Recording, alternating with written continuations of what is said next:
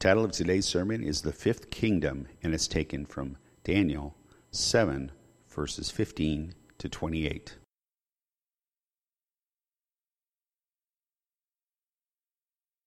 Well, we're studying the book of Daniel, chapter 7.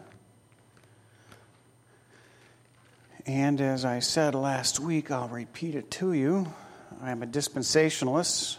I don't believe the Lord Jesus Christ came back in 70 AD. I don't believe he's reigning in the hearts of believers today. I believe he's coming back to install a kingdom that will last for a thousand years, and he will rule and reign over it as king in Jerusalem. And I sense that might be soon. I think we're living in the last days. I'm in pretty good company, aren't I, with Paul and a few others? So that's the basis of uh, our interpretation of this chapter. We approach it from a dispensationalist, pre tribulational, premillennial view. And God bless them. Anyone who wants to think differently than that, they'll find out when they get to heaven at the rapture that they've been wrong. And they'll thank God for it because they won't have to go through the wrath that is coming. Um, but I believe that uh, what we believe as a church is the correct interpretation of Scripture. And I'm staking my life on it. So I'd like to preach this very important text to you, sharing with it the things that I've discovered as I've studied it for the past week.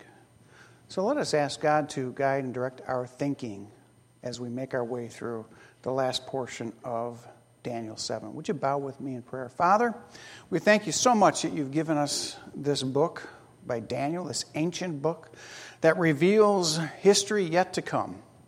Help us, Father, as we understand our place on the prophetic timetable, to understand it, to grasp its meaning, and to see the import of it.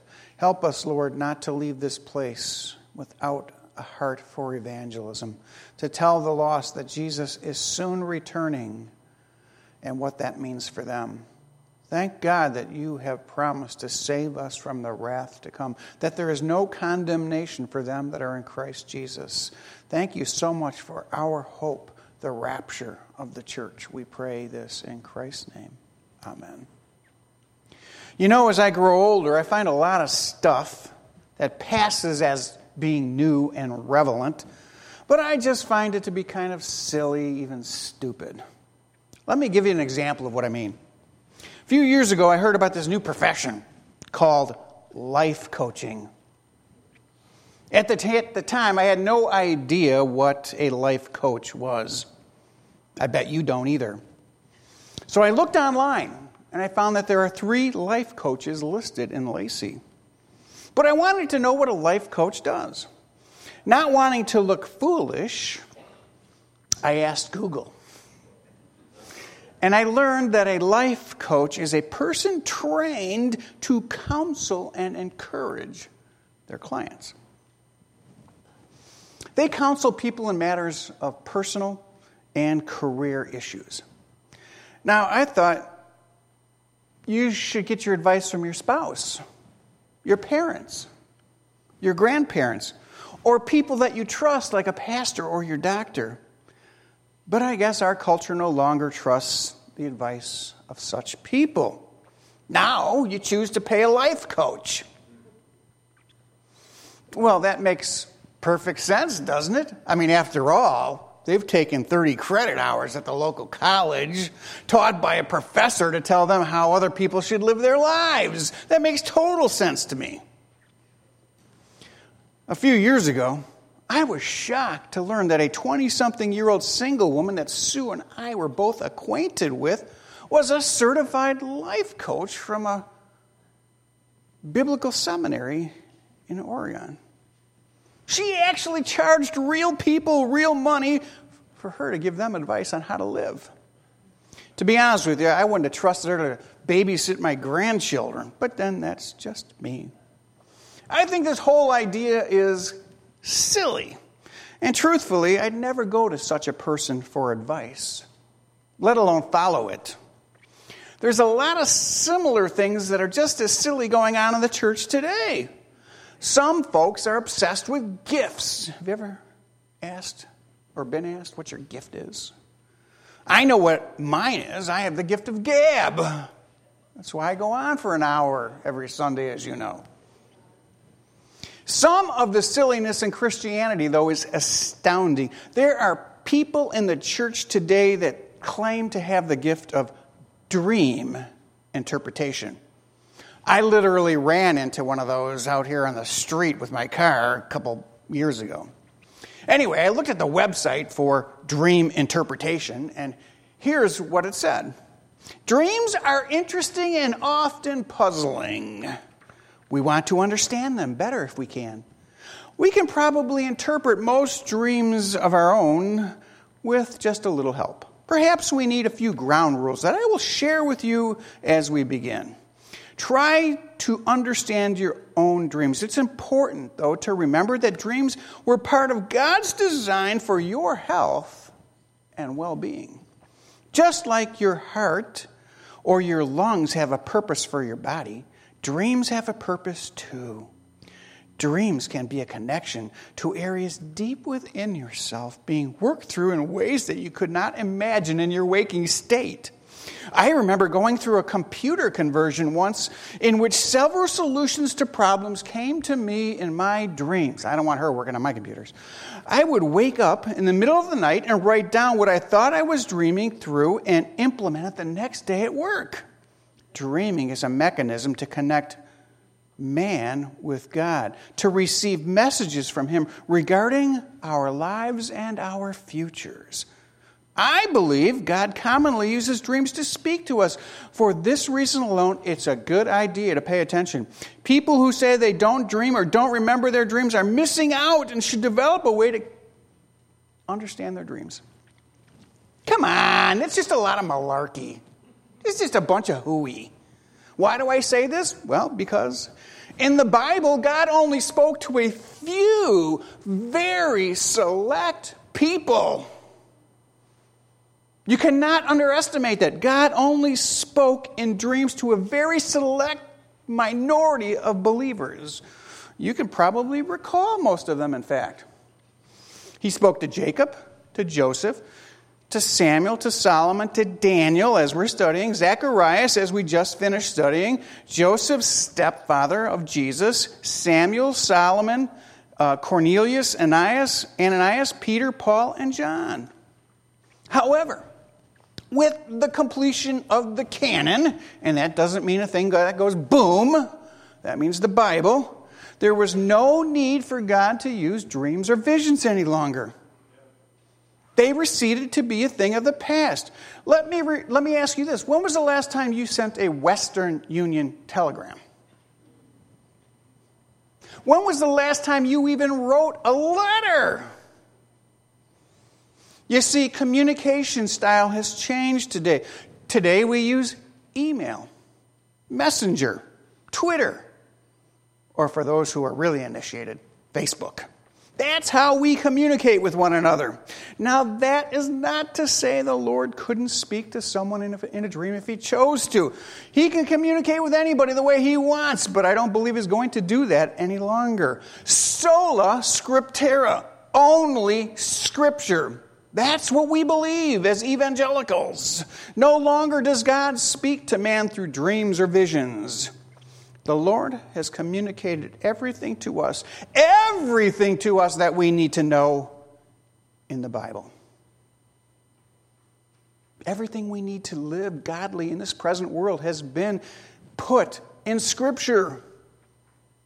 Now, if you have a dream that you don't understand, and you want to know what it means, you can Google dream interpretation if you want to find it. That's up to you. Well, if that is my, my introduction, would you turn with me then to Daniel chapter 7?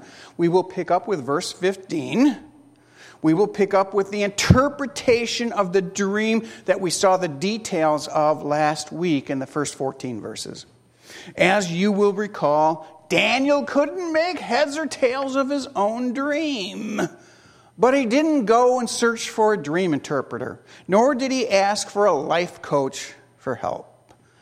Now, if you need to use one of the Bibles, you can find this text on page 897 in our Pew Bible. Here we see Daniel in verse 15 sharing his emotional state. I read As for me, Daniel, my spirit was distressed within me, and the visions in my mind kept alarming me. Here is a twofold reaction by Daniel to this wild dream that he has seen given to him by the Lord. You will notice his first reaction is of one that tells us there's a personal cost to be a conduit of the dreams of God, of divine communication. This is not the typical reaction that people have to dreams today.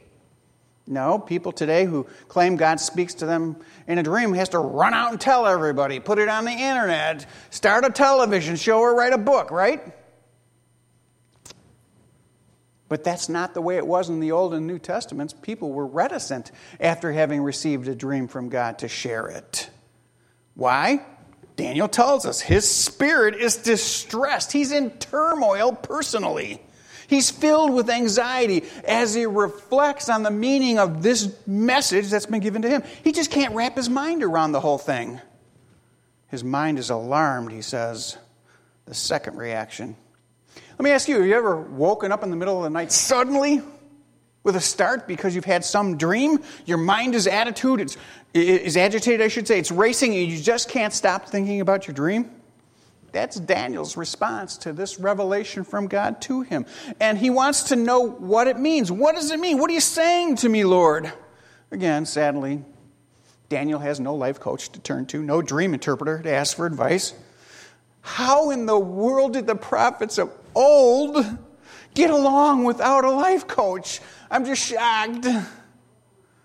I'm feigning that, by the way. That's, that's all. You didn't like that, Sue? You gave me one of those looks. No? Oh, okay. Daniel's agitated. He's confused. So he approaches, notice in verse 16, he approaches one of those who was standing by, and he began to ask him the exact meaning of all of this. So he told me and made it known to me the interpretation of these things. Daniel is living within the context of his dream. And if you look back to verse 6, I'm, I'm sorry, chapter 6, verse 10, you'll see that Daniel is surrounded. He's in the midst of thousands upon thousands who were attending him, capital H, and myriads of myriads who were standing before him, capital H. So Daniel asks, one of those standing by for help. Obviously, this one who is from the thousands of thousands and the myriads upon myriads is standing in the throne room of God in the third heavens where the Ancients of Days is. They were waiting there upon the Lord to be of service to him. So, who is it that Daniel asks for help? Not a dream interpreter not a life coach. He's asking an angel of the Lord. Now, there's almost complete agreement on this amongst the biblical scholars and commentators that this is an angel. But which angel is it? The angel is unnamed. Is this the angel Clarence trying to earn his wings? Well, the text does tell us. I was surprised how many commentators didn't really tell the reader of their comment, commentary this. But if you look to chapters 8 and 9, you find out who this angel is. We read in chapter 8 and verse 16, I read now, I heard the voice of a man and called out, saying, Gabriel, give this man an understanding of the vision. And then over in chapter 9, verse 21, there's confirmation of this. For when Daniel was in prayer, the man Gabriel, whom I had seen in my vision previously, came to me. So, the interpreter of Daniel's dream is none other than the archangel Gabriel. He's the dream interpreter that Daniel needs. The archangel Gabriel reveals the meaning, as we see in our next verse, of the four beasts in his dream. We read in verse 17 Gabriel says to Daniel, These great beasts, which are four in number, are four kings who arise from the earth. Wow. First of all, notice that this confirms Daniel's dream, but it modifies it, if you will, by giving it a little bit more definition than we saw before. Back in verse 3 of this same chapter, notice that the four beasts came up from the sea. Do you remember? But now we see that the four beasts arise from the earth in verse 17. As I told you in the previous time we were together, the figure of the sea was illustrative of the Gentile nations. And this is just further defined for us as up, people coming up out of the earth. These sea people or earth people are really Gentile nations which are morally bankrupt. The sea people, the earth people, the Gentile nations, worshiped idols and false gods. These earthly people are now contrasted with God's holy people. Look with me at verse 18.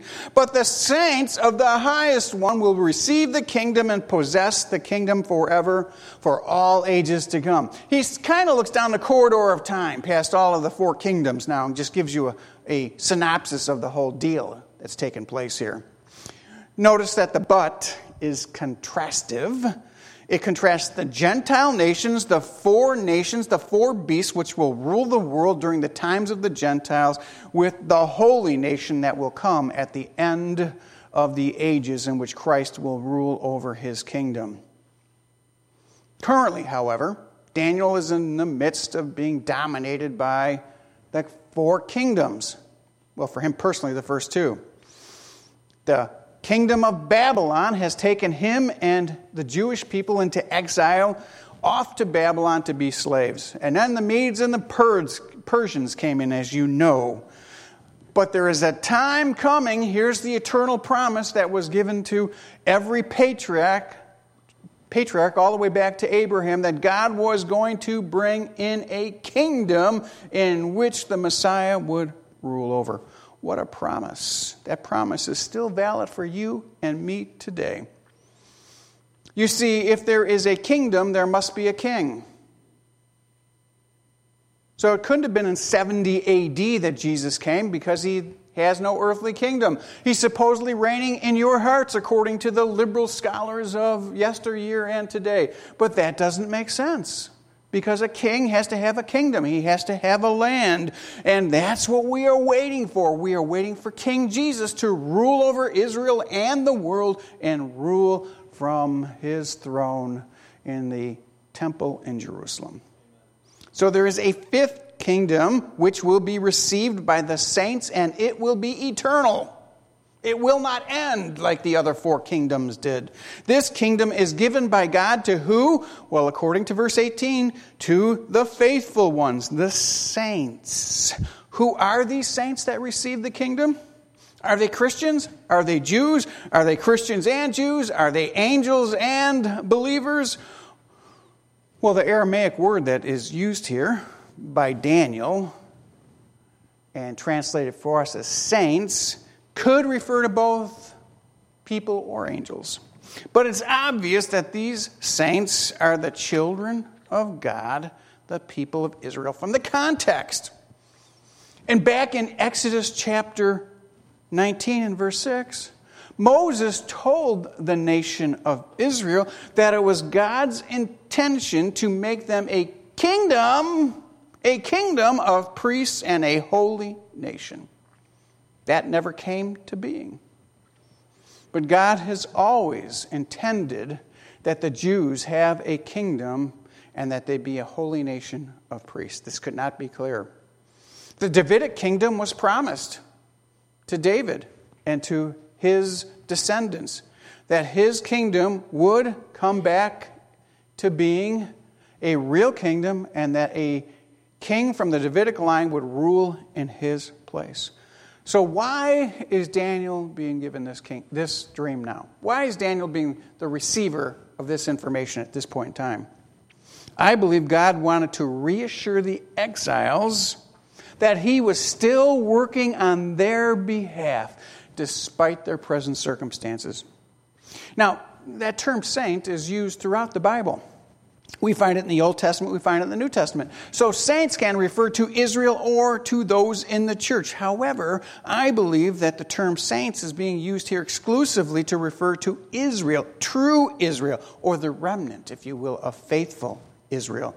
To be clear, to be clear, believers of the church age cannot be in view here. Daniel had no context in which to place this in. He didn't know what the church was, he never heard of it. It was a mystery that was still to be revealed in a time to come. So, the promises given here were to the nation of Israel, to the faithful remnant, that there was a coming kingdom that would be on earth with a king, and it would be an everlasting kingdom. That must have been great news to the children of Israel who were in bondage in foreign in a foreign country. So God revealed this to the people of Israel through Daniel to encourage them. What he's saying is that there is time coming when these kingdoms during the times of the Gentile will end and the kingdom of God will ensue. However, the bad news is contained with the good news. The bad news is they had to endure four seceding kingdoms, four empires which will rule over Israel and its people with iron fists. This is partially new to Daniel. He was aware of the first two empires, but he wasn't aware of the third and the fourth. So he stops he stops to contemplate what God is saying through Gabriel to himself. And he says to Gabriel, Hold on there for a moment. Hold on a cotton picking minute, will you, Gabriel? Verse 19 I want to know the exact meaning of the fourth beast, which you told me is different from the other beasts. That it's exceedingly dreadful, with teeth of iron and claws of bronze, and which devours, crushes, and tramples down the remainder with its feet. Daniel says literally here, I'm not really interested in the fifth kingdom, the promised kingdom to come. What I would like you to tell me more about is the fourth kingdom. Now, some people find this a bit strange. Why would Daniel, who lived during the first and second kingdoms, not be interested in the third kingdom, but is more interested in the fourth kingdom? Why not an interest in the fifth kingdom? Well, I believe there's good reason for that. First of all, Daniel was more interested in the fourth kingdom, the last kingdom, by the way, because there was greater emphasis placed in his dream, in his revelation on that fourth kingdom. The other three kingdoms don't get as much um, time in Scripture as the fourth kingdom. Secondly, Daniel was told that the fourth kingdom would be totally different than the first three. The difference was one of intensity. The fourth beast, as he has just told us in, chap- in verse 19, would devour the whole earth instead of just conquering parts of it, and it would have teeth of iron and claws of steel, and it would totally crush and destroy all of those that it, it conquers.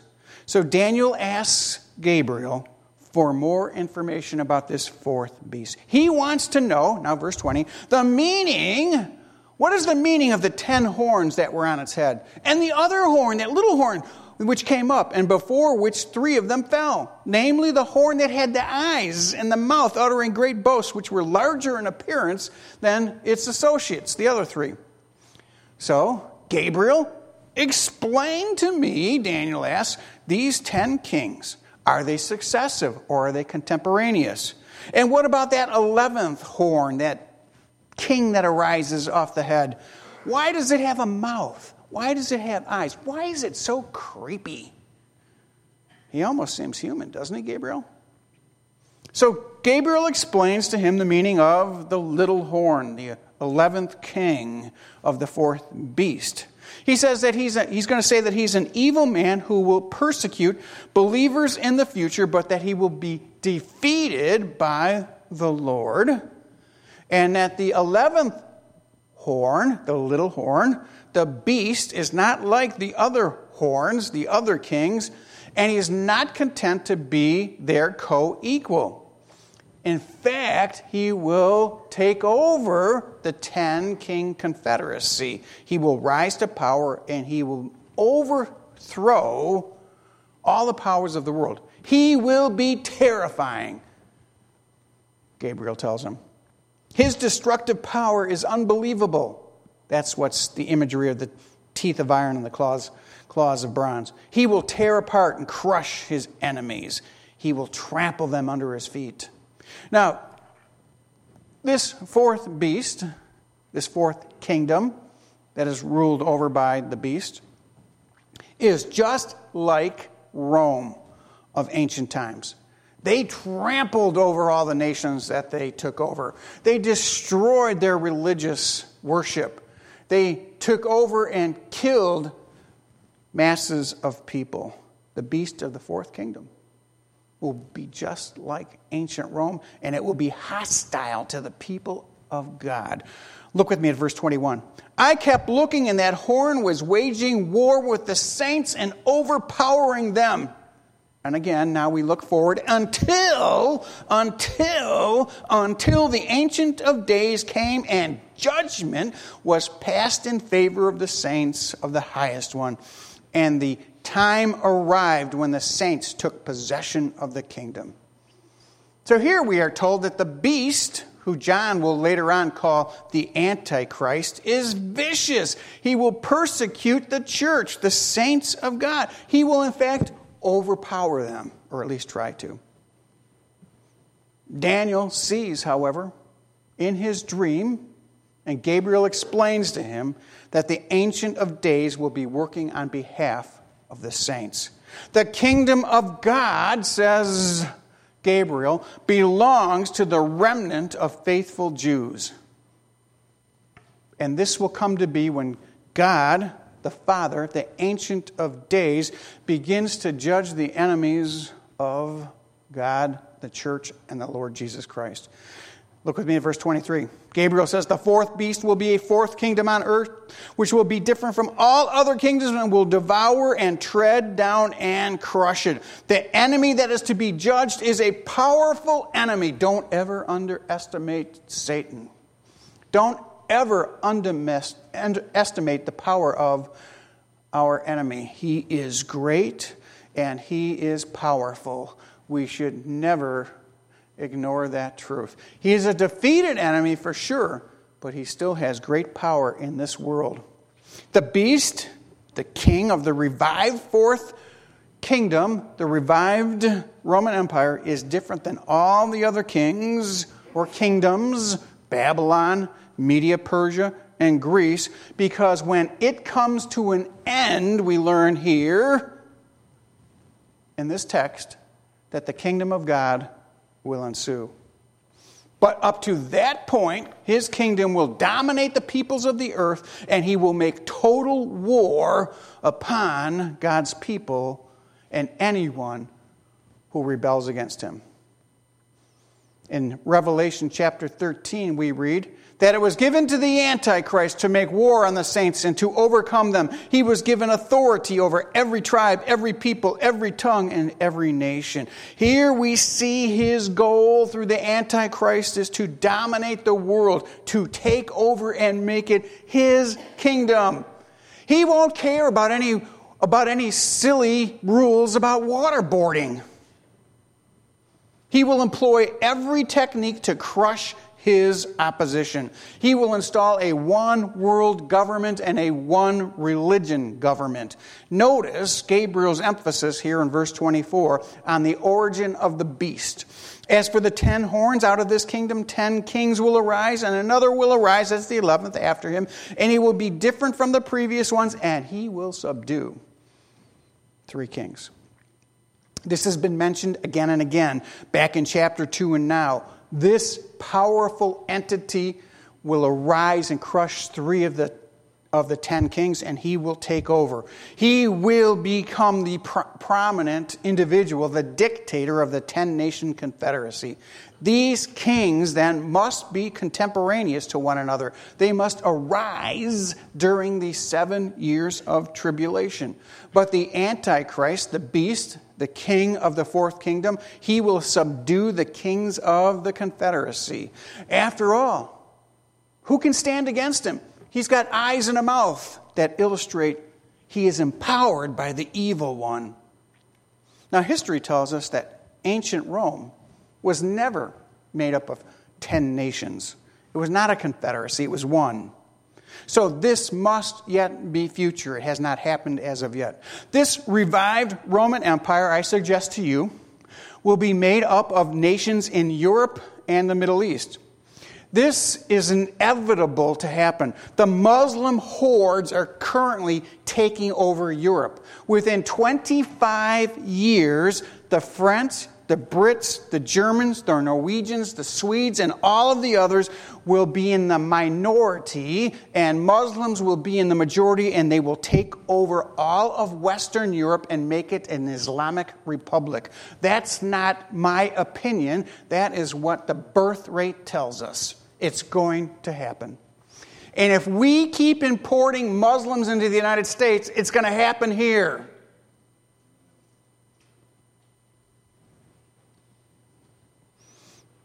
So, this 10 nation confederacy will consist of nations of Western Europe, I don't know which 10, and also of Islamic republics like Iran and Saudi Arabia and others.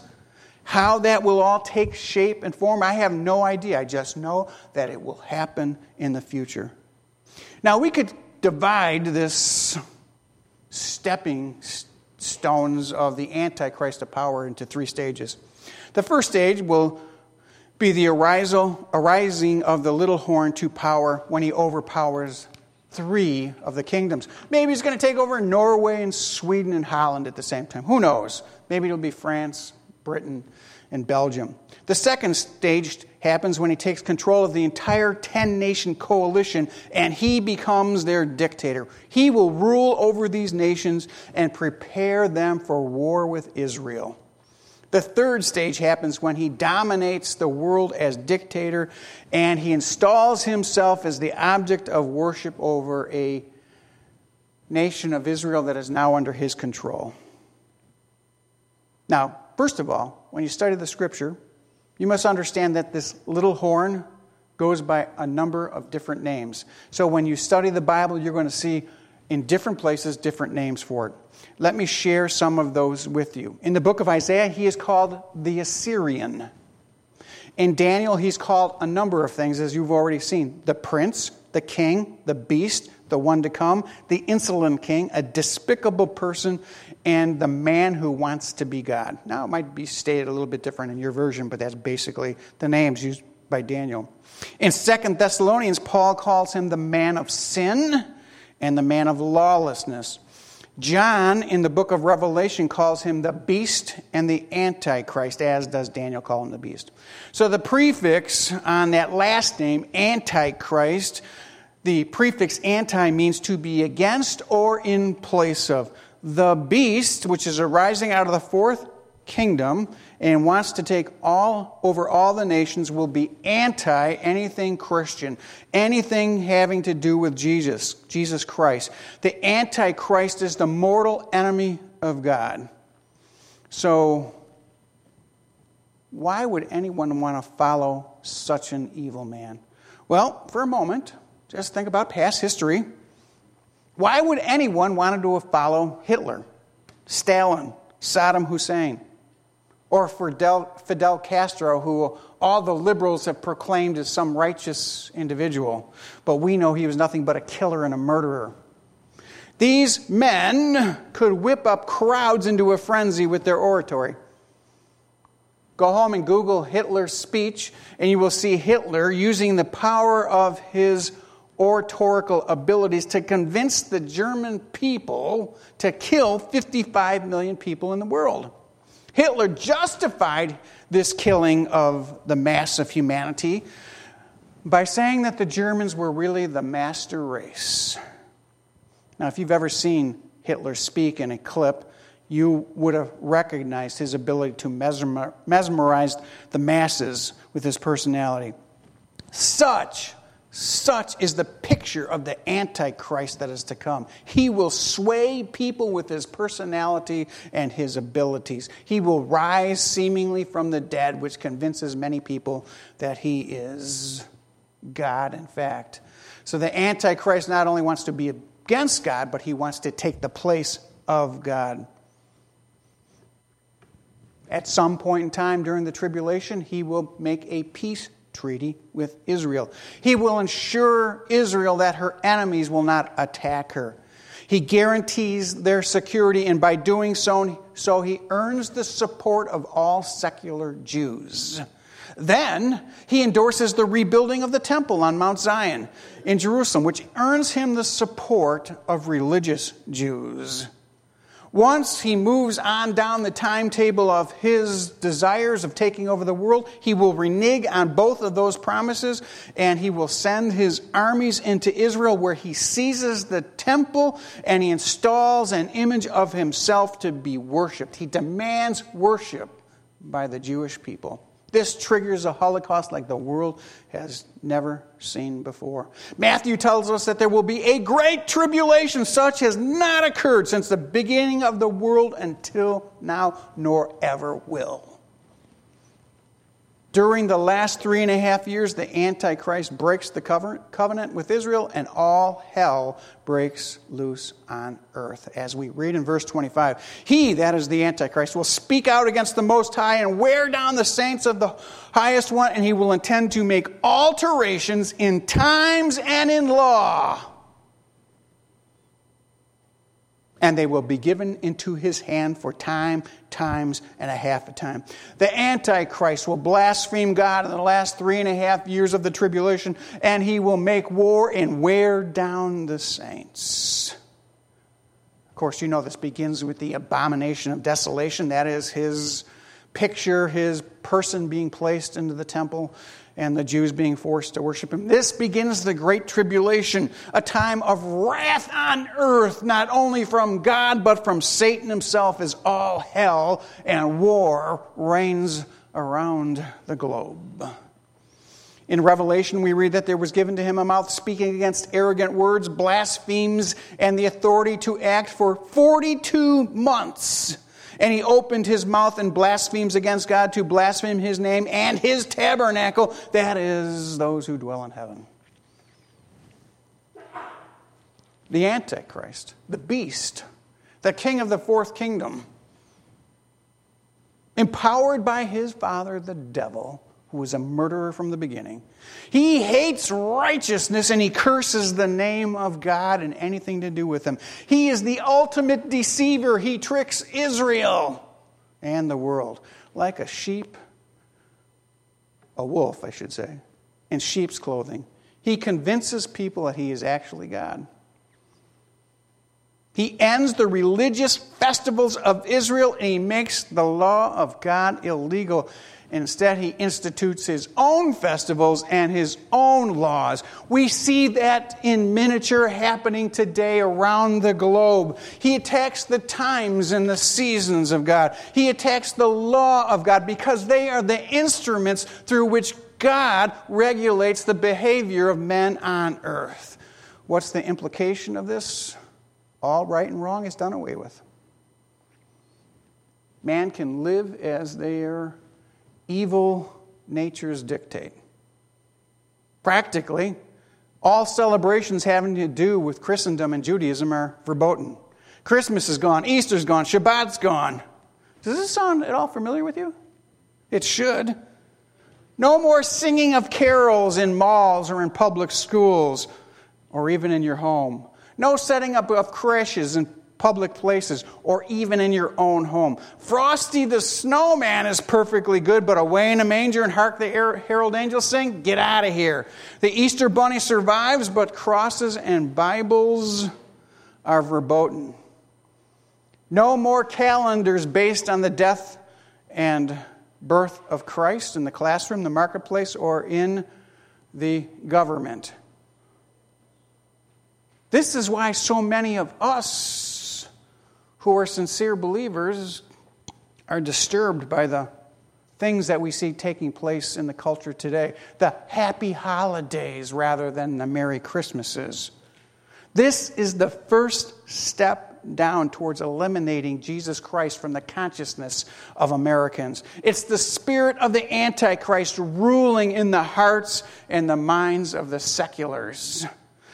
our enemy, the beast, will change the times and the seasons and control the rest of the world by doing so. He will replace the law of God and the practices of celebrating important events with his own. With his own. Then the people, says Daniel, are given into his hand. They are given into his hand as he controls completely for how long? Look at the text. Time, times, and a half a time. That, of course, is equal to three and one half years. Time is one year. Times is two years and one half of one year. This is the same description found in Daniel, the book of Revelation, and other places. Three and a half years, 1,260 days, or 42 months. They are synonymous with one another. They are half of the tribulation. Let me share a few examples with you from the Bible. Daniel tells us in chapter 12, verse 7 I heard the man dressed in linen who was above the waters of the river as he raised his right hand and his left towards heaven and swore by him who lives forever that it would be for a time, times, and a half a time. And as soon as they finished shattering the power of the holy people, all of these events were completed. There's one usage. In Revelation chapter 11, the court is outside the temple, writes John. Do not measure it, for it has been given to the nations that will tread underfoot, here we go, the holy city for 42 months. Then in chapter 12, same book, the woman fled into the wilderness where she had a place prepared by God so that she would be nourished for 1,260 days. Same chapter, a few verses later. The woman was nourished in the wilderness, that's Israel, by the way, for a time and times and a half and half a time from the presence of the serpent. Then, chapter 13 of Revelation. There was given to him a mouth speaking arrogant words and blasphemies, and authority to act for 42 months was given to him. I don't care how you say it 1,260 days, 42 months, three and a half years, times, times and a half. It's the same thing. Three and a half years of the tribulation are given over to the beast where people are given into his hand. And yet the remnant of Israel will survive. Look with me at verse 26. This takes place when Jesus Christ comes again. The court sits in judgment of the beast, and his dominion will be taken away and annihilated and destroyed forever. Listen to me now.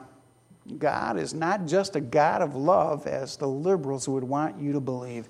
He is a God of justice. He is the judge of the world. And at the end of the tribulation, the Father will convene his court and he will sit in judgment of the Antichrist and the beast, and they will be destroyed forever. The power of the evil one will be done away with. His power and dominion ends. He is removed and the beast and the antichrist are sent to the lake of fire. Revelation says this The lawless one will be revealed, whom the Lord will slay with the breath of his mouth and bring to an end the appearance at his coming. The beast will be seized, and with him the false prophet who performed signs in his presence, by which he deceived those who received the mark of the beast and those who worship his image. These two were thrown alive into the lake of fire which burns with brimstone. There it is. It's totally awesome, isn't it? I can't wait for Jesus Christ to rule and reign over this world. For in verse 27, we read that his sovereignty his sovereignty and dominion and the greatness of the kingdoms under the whole earth is given to the people, the saints of the highest one, and his kingdom will be an everlasting kingdom, and all the dominions will serve and obey him. Amen. Praise the Lord. That's the day that we're looking forward to. Daniel sees the complete panorama of history, the rise and the fall of kingdoms, the Babylonians, the Medes and the Persians, the Greeks, and Rome, as well as the fall of the satanic kingdom that's ruled over by the Antichrist. That all comes to an end at the end of human history, and the Lord reigns for a thousand years upon the earth. Isn't that what Jesus told us to pray for? Or specifically told the Jews to pray for in the Gospels? Thy kingdom come. Now, in the Bible, we get confused about the kingdom, don't we? We get confused about the varying aspects of it. So let me be very clear. The kingdom of God will be inaugurated after the evil one and the beast are taken away and the tribulation comes to an end. Jesus will reign over the world from his throne in the temple in Jerusalem, and his reign will be an everlasting reign. He will rule just as you and I have been praying for. Thy kingdom come is not like some fake mantra. We are praying for it to come literally true. Not Jesus raising, reigning in our hearts now, as the liberals will tell you. Most of the time, he's not reigning in my heart. Is he reigning in yours? I kick him off the throne all the time because I'd rather do what I want. How about you? The truth is, he's only going to rule and reign in my life when my old nature is eradicated at the rapture of the church. I am reminded of what Jesus himself told Nicodemus. Do you remember that interaction? Nicodemus came to him in the middle of the night. And Jesus said to him, No one can enter the kingdom of God unless he is born again by water and the Spirit. He's talking about a real kingdom there, not a fake one, not one in his heart. Paul alludes to the same thing when he says that we are transferred from the domain of darkness to the kingdom of his beloved Son. I don't see any kingdom yet, do you? You can't get a transfer on the bus from one imaginary bus to the next. We're being transferred from this kingdom down here that belongs to the evil one and is dominated by the world system to the kingdom that he will install with his son when Jesus Christ returns. Obviously, there is no kingdom on earth yet that Jesus is ruling over.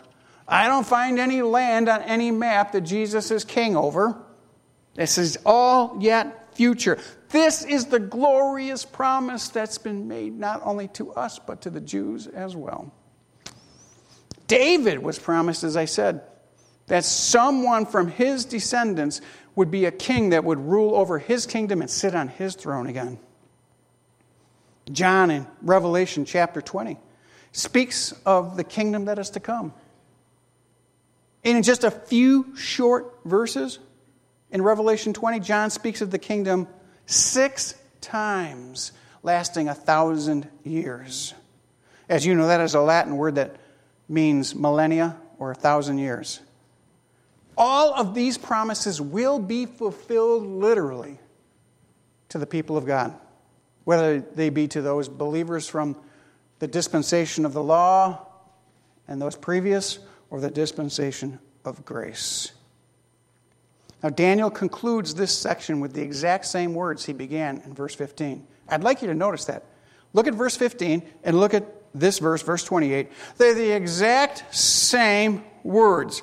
This was a technique used by ancient writers to mark off sections in the minds of the reader.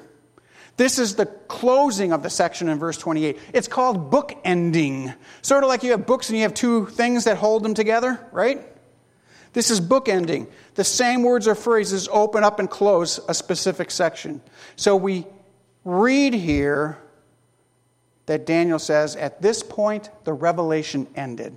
As for me, Daniel, my thoughts were greatly alarming, and my face grew pale, and I kept, I kept the matter to myself. This ends the divine revelation given by God to Daniel and interpreted, interpreted by Gabriel. All of this greatly disturbed Daniel. Gabriel has explained to him the picture of evil. An evil kingdom is coming that will crush the world and try to crush Israel. Look at the effect it had on Daniel. Literally, the blood drains from his face. He is deeply troubled. He didn't want to talk to anybody about it. He didn't write down his book and publish it. He didn't search for some Hollywood guru to fill it with CGI and show everything blowing up.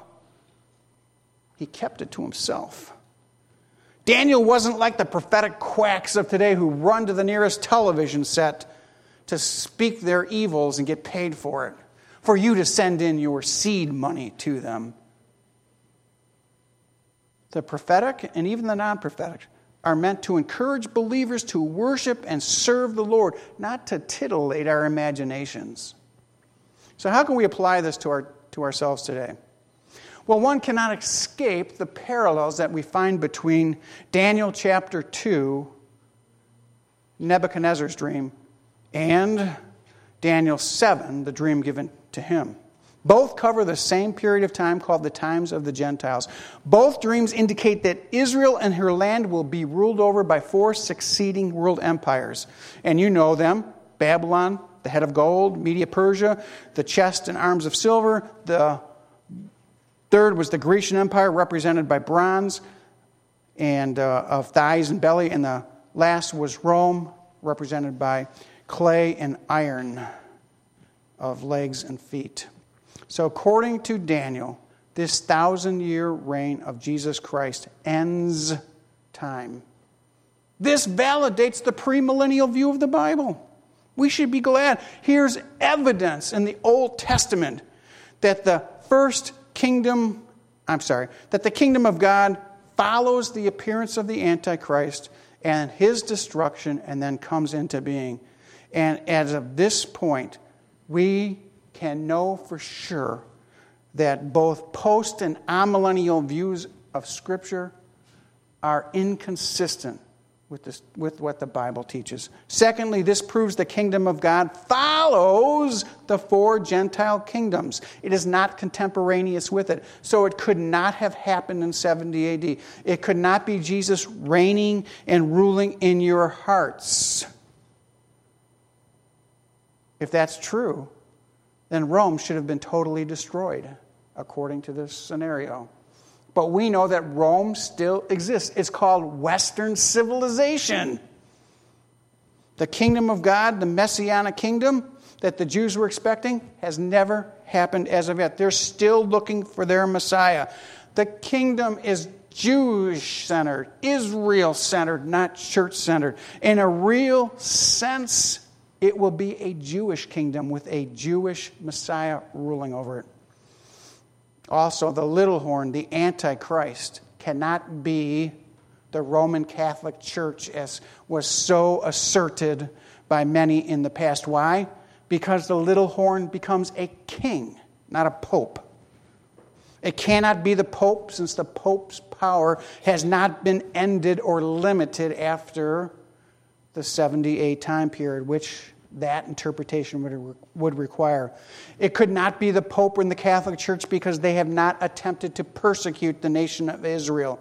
It cannot be the Pope because he was not destroyed, the papacy was not destroyed, didn't even exist in 70 AD. So we, believers, should look, be looking forward to a literal kingdom, and before that, the rapture of the church. Jesus Christ is coming to take us out of this world before the rapture ensues. That is our hope. That also means, for all of you who've asked me about there, there will be no signs for you to see. Quit talking about signs. There's going to be no signs before the rapture.